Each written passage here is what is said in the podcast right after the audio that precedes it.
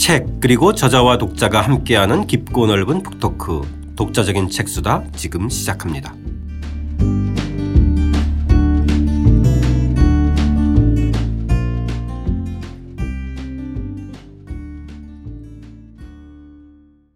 주경철 스님과 함께하는 주경철의 유럽인 이야기 7장 천사와 악마를 품었던 천재 네오나르도 다빈치 그 두 번째 이야기입니다. 창조적 천재성을 가진 미완성 편 시작하겠습니다. 저는 책 만든 사람 김학원입니다. 안녕하세요. 포근이 형 박태근입니다. 안녕하세요. 저자 주경철입니다. 다빈치가 이제 10대, 20대를 보냈던 피렌체 시절을 마감하고 밀라노로 그 무대를 옮기는데요. 여기서부터는 이제 뭔가 후원자가 후견인이 필요한 거네요. 그러니까 우리 이제 일단 기본적으로 좀 알아둬야 될 게 이탈리아가 여러 개의 작은 영, 이제 전문적으로 영방 국가라 그러는데 작은 국가들로 나뉘어 있잖아요. 네.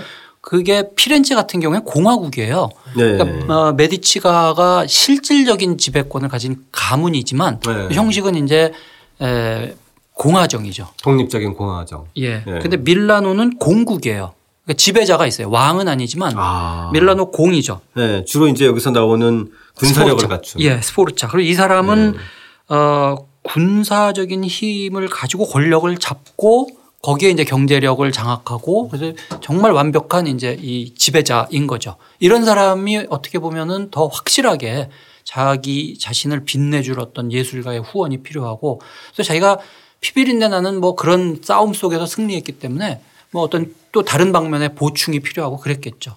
아, 그럼 같은 시기라고 하더라도 피렌체와 밀라노는 분위기가 굉장히 다르겠네요. 성격이 다르죠. 그렇죠? 피렌체가 훨씬 더 어, 뭐라 그러나 세련되고 뭐 예술적이고 이런 측면이 좀 강하고요. 물론 이제 상대적인 거긴 하지만 저 밑에 나폴리는 또 나폴리 왕국이거든요. 네. 거긴 또 분위기가 또 다르고 교황청 네. 다르고 베네치아는 또 여타의 이탈리아 국가들하고는 또 다른 어떤 약간 동방과 관련이 깊고 어, 이 교황청으로부터 약간 독립적이려고 하고 이런 측면들이 또 있고 아, 정말 네. 이 다양하죠. 네. 다양한 모자이크로 되어 있습니다. 흥미로운 것이 밀라노의 지배자에게 자신을 써달라고 편지를 보내는데 아, 이 편지가 저는 원문을 한번 읽고 싶을 정도로 선생님께서 인용한 대목도 좀 흥미로웠는데 이 대목 좀 읽고 이야기해 보겠습니다. 1482년경 다빈치는 루도비코 일 모로에게 자신의 재능을 밝힌 이력서를 보냈다. 내가 이러이러한 일들을 잘하니 이 몸을 써보심이 어떠하신지요 하는 내용의 문서다. 천재 화가가 보낸 이력서니 주로 빛나는 예술적 능력을 자랑하지 않았을까 싶지만 놀랍게도 그렇지 않다. 그는 잘할 수 있는 일 10가지를 제시했는데 그중 9가지가 성벽 파괴, 운반이 편한 대포, 장갑차, 박격포, 투석기, 폭약, 전투용 사다리 제작 등 군사 기술이었다.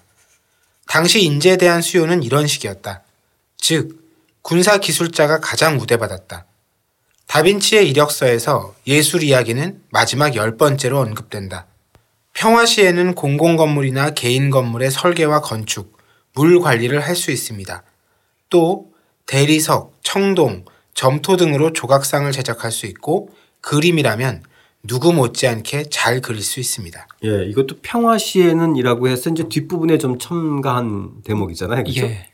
그러니까 열번 자기 나 잘하는 거열 가지라는데 열 가지 중에 맨 마지막 열 번째인데 네. 그열 개의 절반은 물 관리, 건축, 뭐 설계 이런 거고 네. 뒤에 부분이 예술인데 네, 네. 그 중에서도 절반은 제가 조각상을 만들어 드릴 수 있다. 아. 그리고 맨 마지막에 그림은 제가 조금 그립니다. 아, 예. 정도로 이제 나온 거죠. 그러니까 이 앞에 이미 뭐 성벽 파괴, 뭐 장갑차, 박격포 이런 건 다 얘기 나온 거고. 그렇죠. 그렇죠.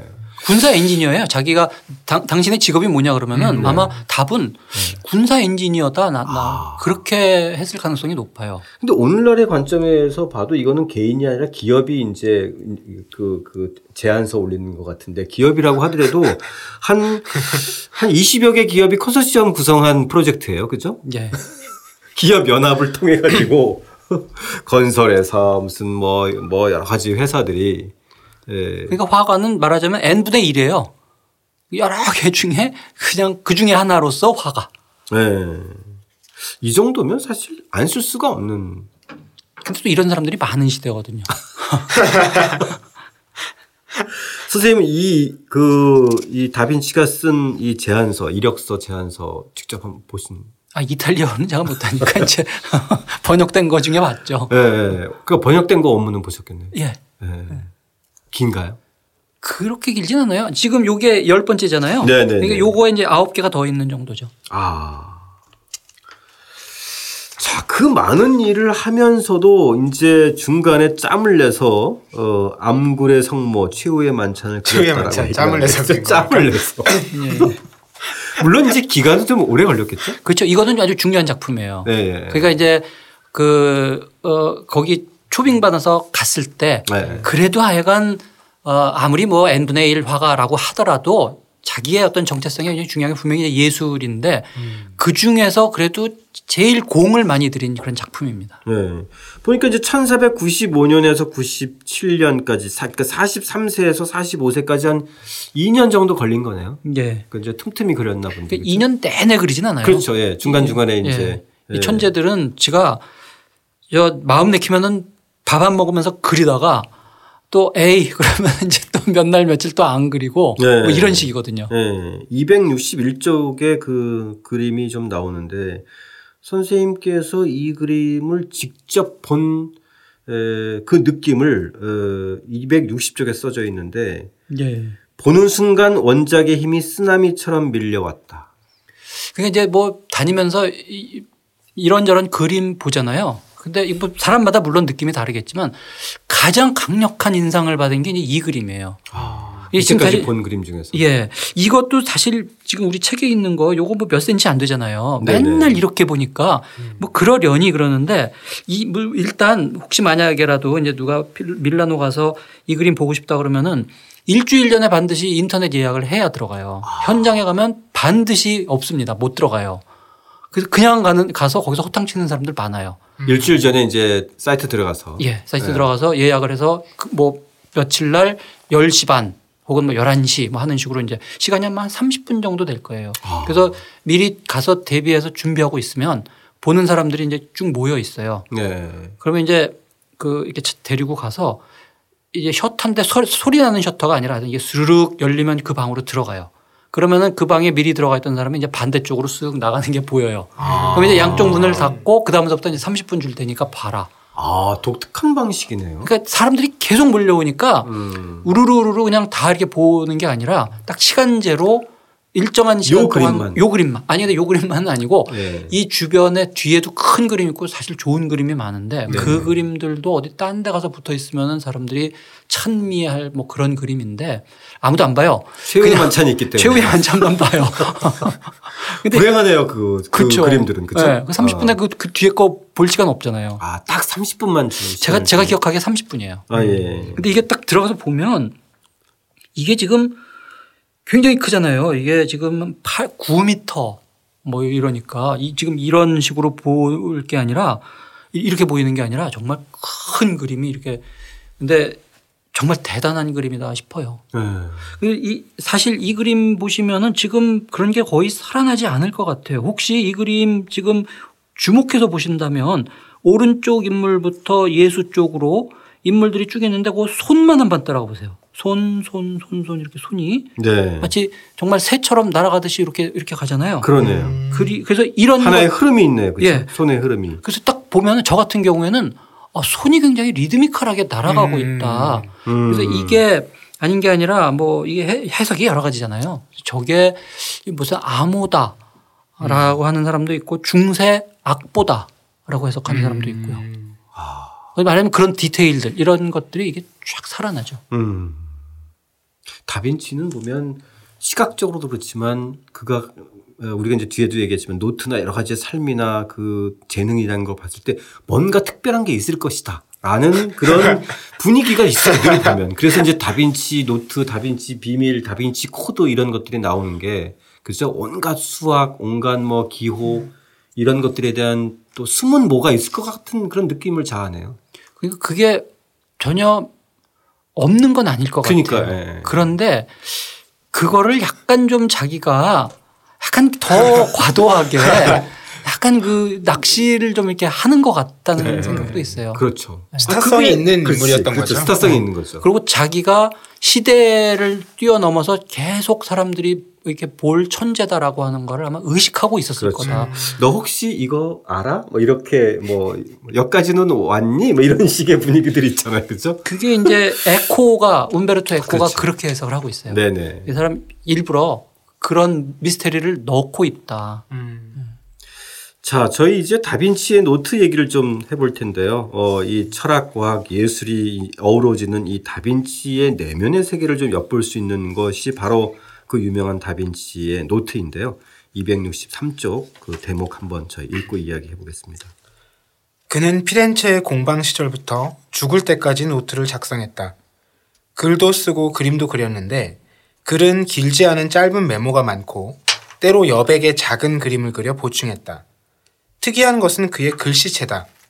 거울에 비친 것처럼 뒤집어 쓴 글씨를 오른쪽에서 왼쪽으로 썼다. 이런 방식은 그가 창안한 것도 아니고 또 굳이 내용을 숨기려는 의도도 아니다. 누구든 거울에 비춰보면 제대로 읽을 수 있기 때문이다. 아마 단순한 습관일 가능성이 크다. 다만 제대로 문서를 써야 할 때에는 반듯하게 글씨를 잘 썼다.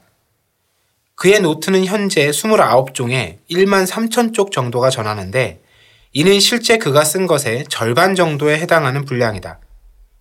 죽을 때 제자 프란체스코 멜치에게 노트를 모두 넘겨서 관리하도록 했지만 결국 유럽 전역으로 팔려나가거나 약탈당해 일부만 밀라노에 남아있다. 1796년 나폴레옹이 파리로 가져간 양만 해도 상당하다. 그러니 세계 각지에 흩어진 원고 중 일부가 어디에선가 발견될지 모를 일이다. 네. 일단 이제 얘기할 거리가 여러 가지가 있는데 1차적으로 저는 선생님 이 글 처음에 연재할 때 이 글을 보, 보면서 직접 한번 이 왼손으로 다빈치처럼 써봤거든요. 아, 근데 이게 얼마나 어려운지. 예. 잘 안 되죠. 이게 간단치 않은 일이에요. 근데 이걸 어떻게 여기서 선생님께서는 뭐 그냥 일상적으로 한 것처럼 이렇게 쓰셨는데 사실은 이런 식의 노트 메모를 한 사람이 다빈치 말고 또 있었나요? 그 당시. 뭐 가끔 있었겠죠. 아니 근데 이, 이 시대에 무슨 뭐 여러 사람들이 한 거라든지 이런 건 아닌 것 아니고. 같고요. 예. 이 사람 네. 개인의 습관. 습관인데 네. 제가 뭐 이게 읽은 게 어디서 본 게 왼손잡이가 독학으로 이렇게 글씨 쓰는 연습하다 보면은 이렇게 되는 경향이 있다. 그래서 이제 그런 사람들이 뭐 일부 있었겠죠. 네네네. 오늘 뭐 그런 것들이 탁 책상에 떠오르면서 자기가 그런 것을 한번 해볼 수도 있, 있을 것이고. 일부러 연습해서는 이거 좀 쉽지 않을 것 같아요. 그러니까요. 자, 이 노트의 방대함에 대해서 놀라운데 1만 3천 쪽. 어, 그리고 전 세계에서 흩어져 있다. 어디선가 방, 발견될지도 모릅니다. 사실 뒤에 선생님도 기록, 쓰셨지만은 실제로 이제 뭐 그 이후에 발견된 일들이 상당히 많이 등장. 예, 가끔 있어요. 아, 가끔 그죠? 예. 이제만 하면 한 번씩 등장하는 게 여기서 나오는 뭐 마드리드 코덱스의 얘기도 나오지만, 예. 좀 이렇게 그 얘기할 만한 어떤 사례가 좀 있나요? 어, 지금 요게 이제 가장 흥미롭죠. 네. 그 어느 마드리드 국립도서관, 국- 되게 유럽의 국립도서관이 책이 엄청나게 많고 분류가 잘못되어 있기도 하고 뭐 뒤섞여 있기도 하고 이래 가지고 네. 사실 어디에 뭐가 어떤 게 있는지 모르는 경우도 많이 그렇죠. 있어요. 한 명 한 번도 손에 닿지 않은 뭐 그런 기록들도 꽤 많을 거 아니에요. 예. 그래서 지금 이 경우에도 어 중세 문학 하는 사람인데 뭐책 이게 사사한테 부탁을 했더니 옆에 책을 갖다 준 거예요. 근데 이제 이게 다른 사람이면 아 이거 왜 딴 거 갖다 줬어 그럴 텐데 이 사람 딱 보니까 이거 이거 뭐가 있다. 네, 예사롭지 이거- 않다. 이거 혹시 그리고 알아봤더니 진짜 그동안 잊혀져 있던 다빈치의 그 노트 중에 한 권이었던 거예요. 네.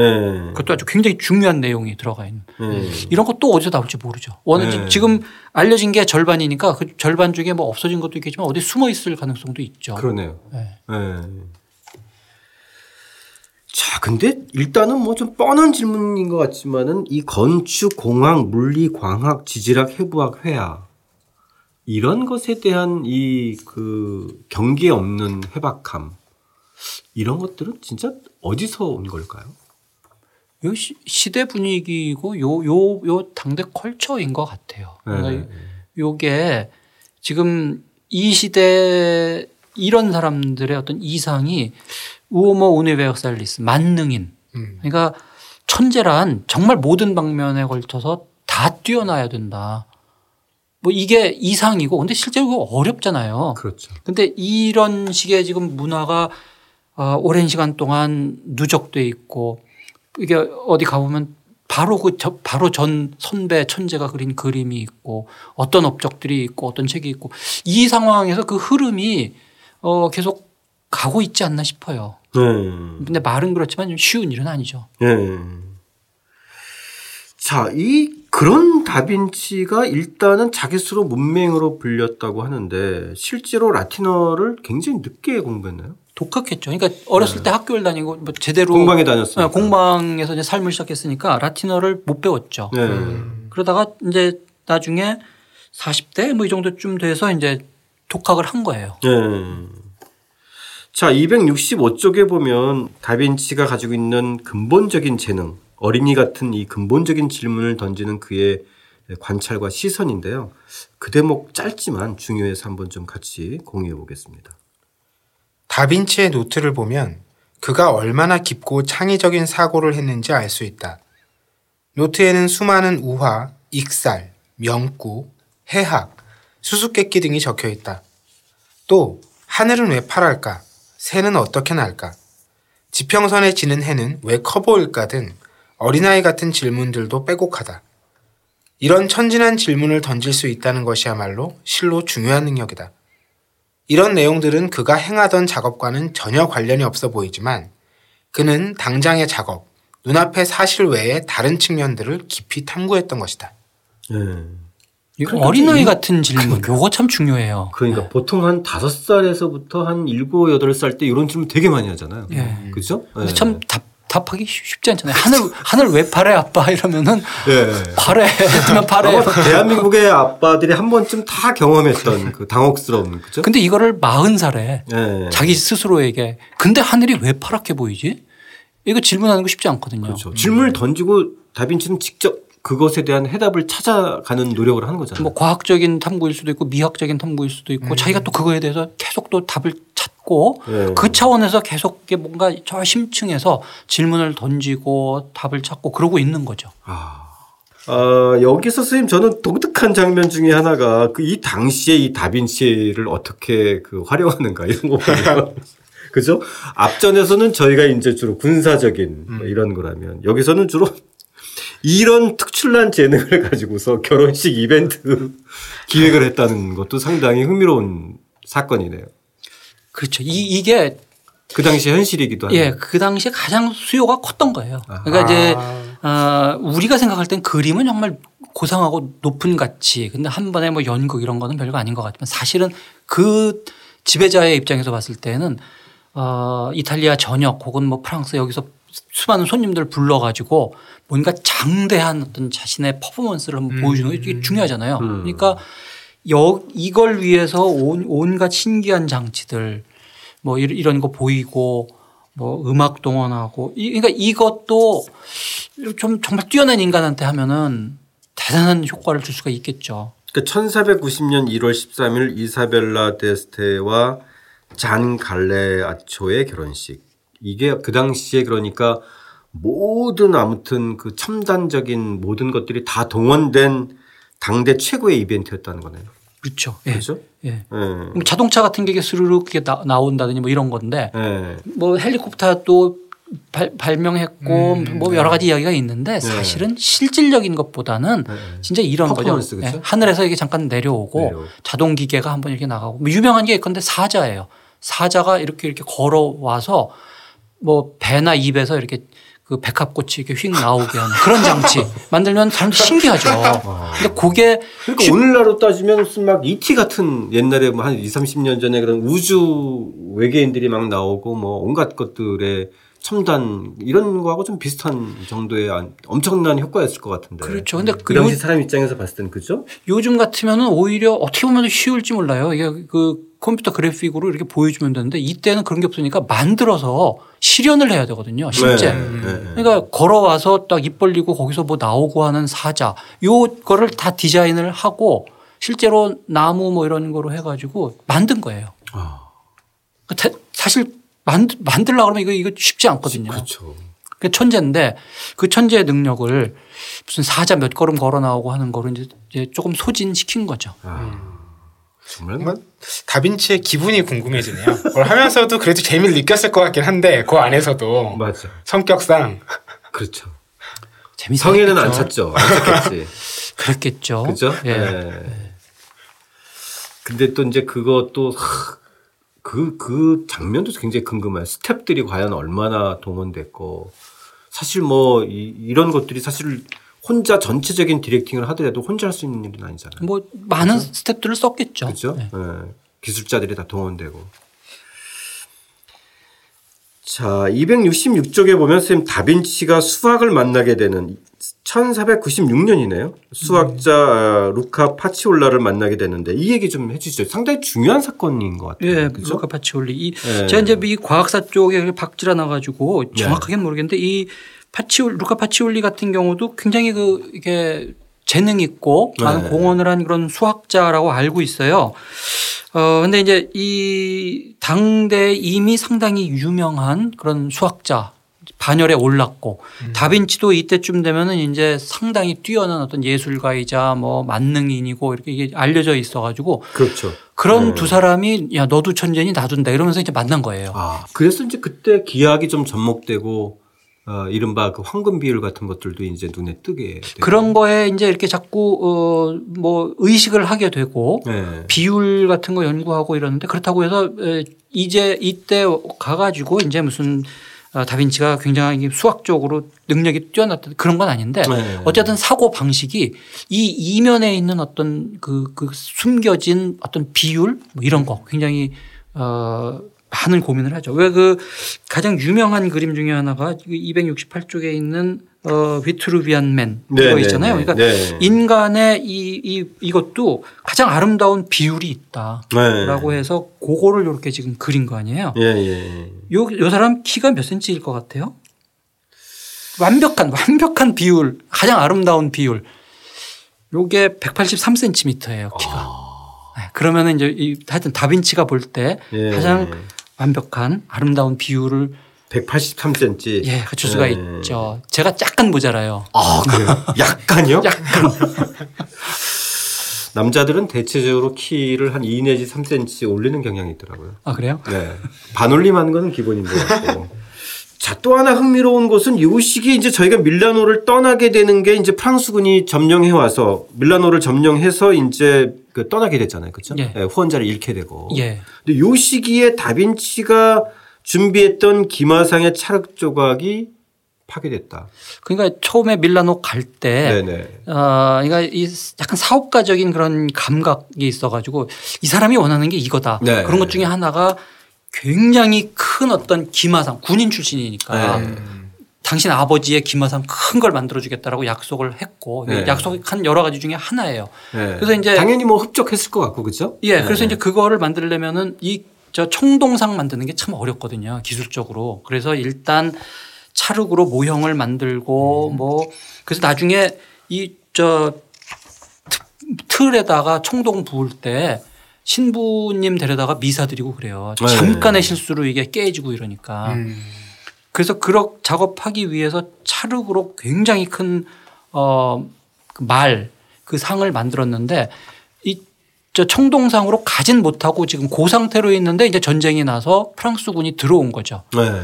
그래서 밀라노에 들어와 보니까 이 궁수들이 뭔가 이게 활쏜 타겟이 필요한데 마침 큰 게 있으니까 거기다가 쏴서 이제 다 부셔 놓은 거죠. 신나게 부셨죠. 어 이게 뭐지? 어뭐 활쏘기 소합하기 딱 자, 음. 정확하게만 딱 맞춤인데 이렇게 예, 내가 생각했던 대가리 맞춰볼게 이러면서 쏘고 이러면서 이제 부신 거죠.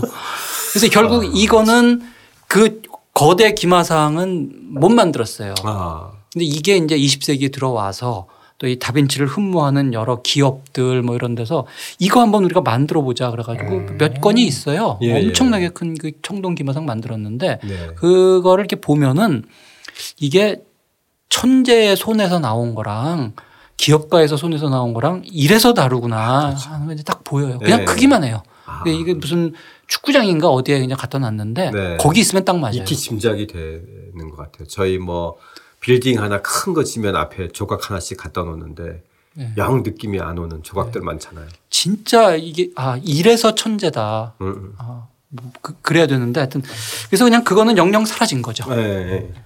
미켈란젤로의 여기에 대한 멘트도 되게 흥미로운데 아 둘이 또 만나기도 했었나요? 그러니까 다빈치가 선배고 네. 어, 나이 차가 어떻게 되나? 저 그러니까 어, 다빈치는 뭐 50대 가깝고 뭐 이럴 이랬을 때 네. 에, 미켈란젤로는 아직 청년이에요. 음. 그것도 이제 또 미켈란젤로도 한 성깔 하고 자기가 천재라는 의식도 굉장히 강하고 네. 그 앞에 가는 성격 자체도 좀 굉장히 그 괄괄하죠. 괄괄하고 네. 그래서 이제 그 독설가고 이런. 작품도 그래서 굉장히 다르죠. 네, 예. 저기 어 다빈치 선생 가시네 그러면 그냥 곱게 선배인데 내버려 두지 꼭 또 시비 걸잖아요. 네. 말 만드셨어요? 다빈치는 좀 신중하고 말이 이렇게 뭐 막 독설 이런 하고는 좀 안 맞는 것 같아요, 그죠? 그렇진 않아요. 좀 섬, 네. 섬세한 분이시죠. 예. 그래서 그냥 저 그렇게 시비 걸어도 네. 속으로 야, 아유 참 저 녀석도 어지간하다 그러면서 지나가는 거죠. 예. 꼭 물어봐요. 그 말 뭐뭐 만드신다고 그랬는데 못 만드셨죠? 밀라노 사람들 진짜 믿었어요 그 말 뭐 이런 식으로 이제 자꾸 툭툭 하는 사람들 있잖아요. 예, 건드리는 거. 예. 자, 밀라노를 떠난 에, 이 다빈치가 결국은 뭐 베네치아, 피렌체, 로마 뭐 여기저기 다니면서 다양한 제안을 하는데 대체적으로 다 거절당하고 그죠? 여기서 인상적이었던 것은 이 에, 도시를 떠돌아다니면서 만난 인물 중에 하나가 마키아벨리. 예, 다름 아닌 그 때문에, 마키아벨리. 그죠? 예. 예.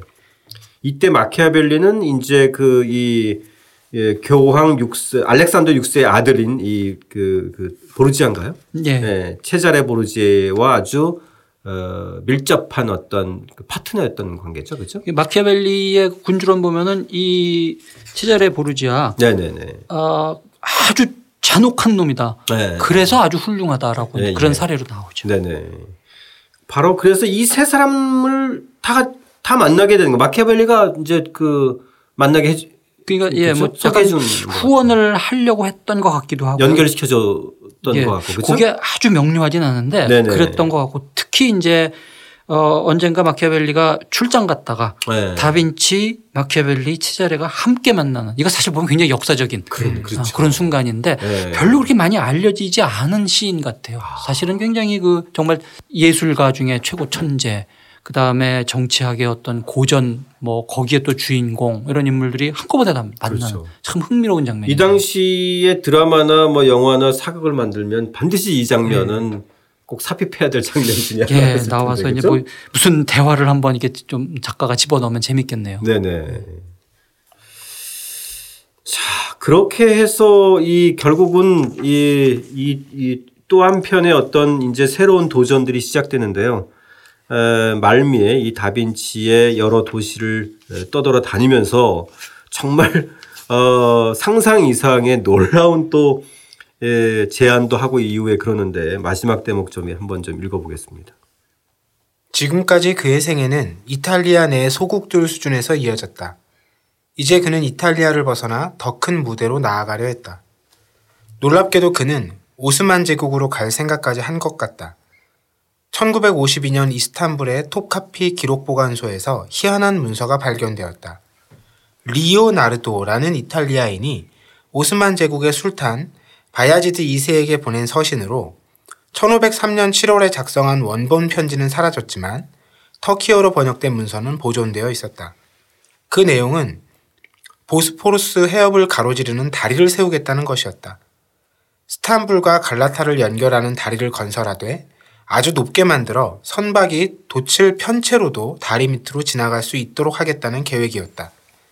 만일 이것이 실현되었다면 약 370m 길이로 당시 세계 최대 규모의 교량이 되었을 것이다. 이야. 해협을 가로지르는 370m의 다리. 더군다나 높이는 뭐 도출 편체로 달리려고 한다면 수십 미터 이상이 된다는 거 아니에요? 그렇죠? 그렇겠죠. 예.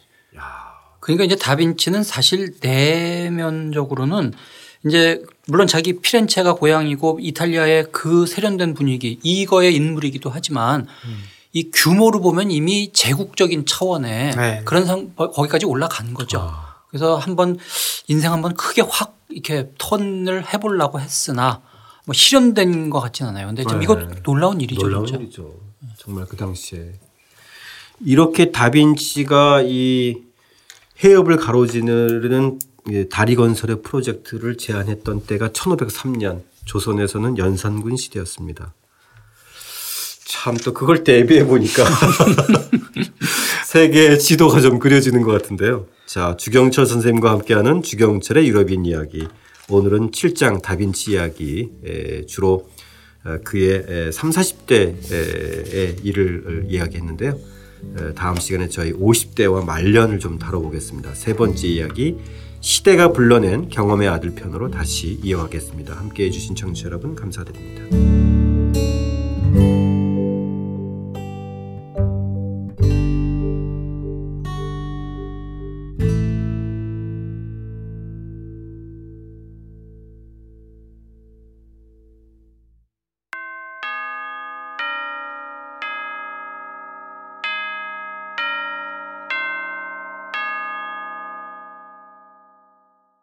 청취자 여러분들 의견 함께 나누겠습니다.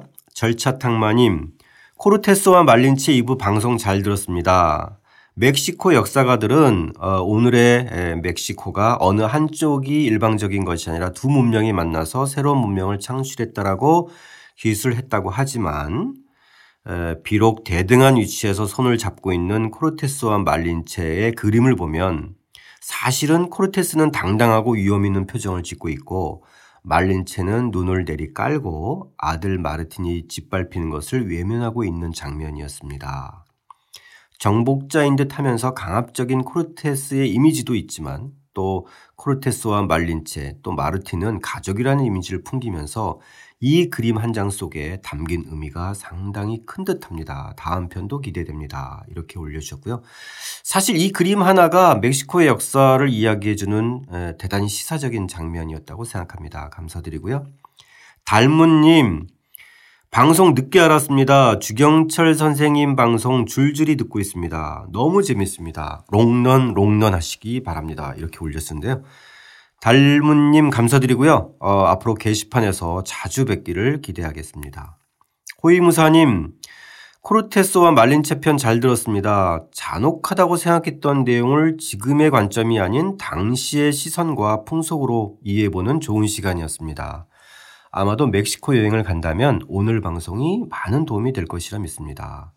코르테스와 말린체 편을 통해서 새로운 사실을 알게 되어 정말 흥미로운 시간이었습니다. 다음 방송도 기대합니다. 차가워진 날씨에 모두 모두 감기 조심하세요. 이렇게 올려주셨습니다.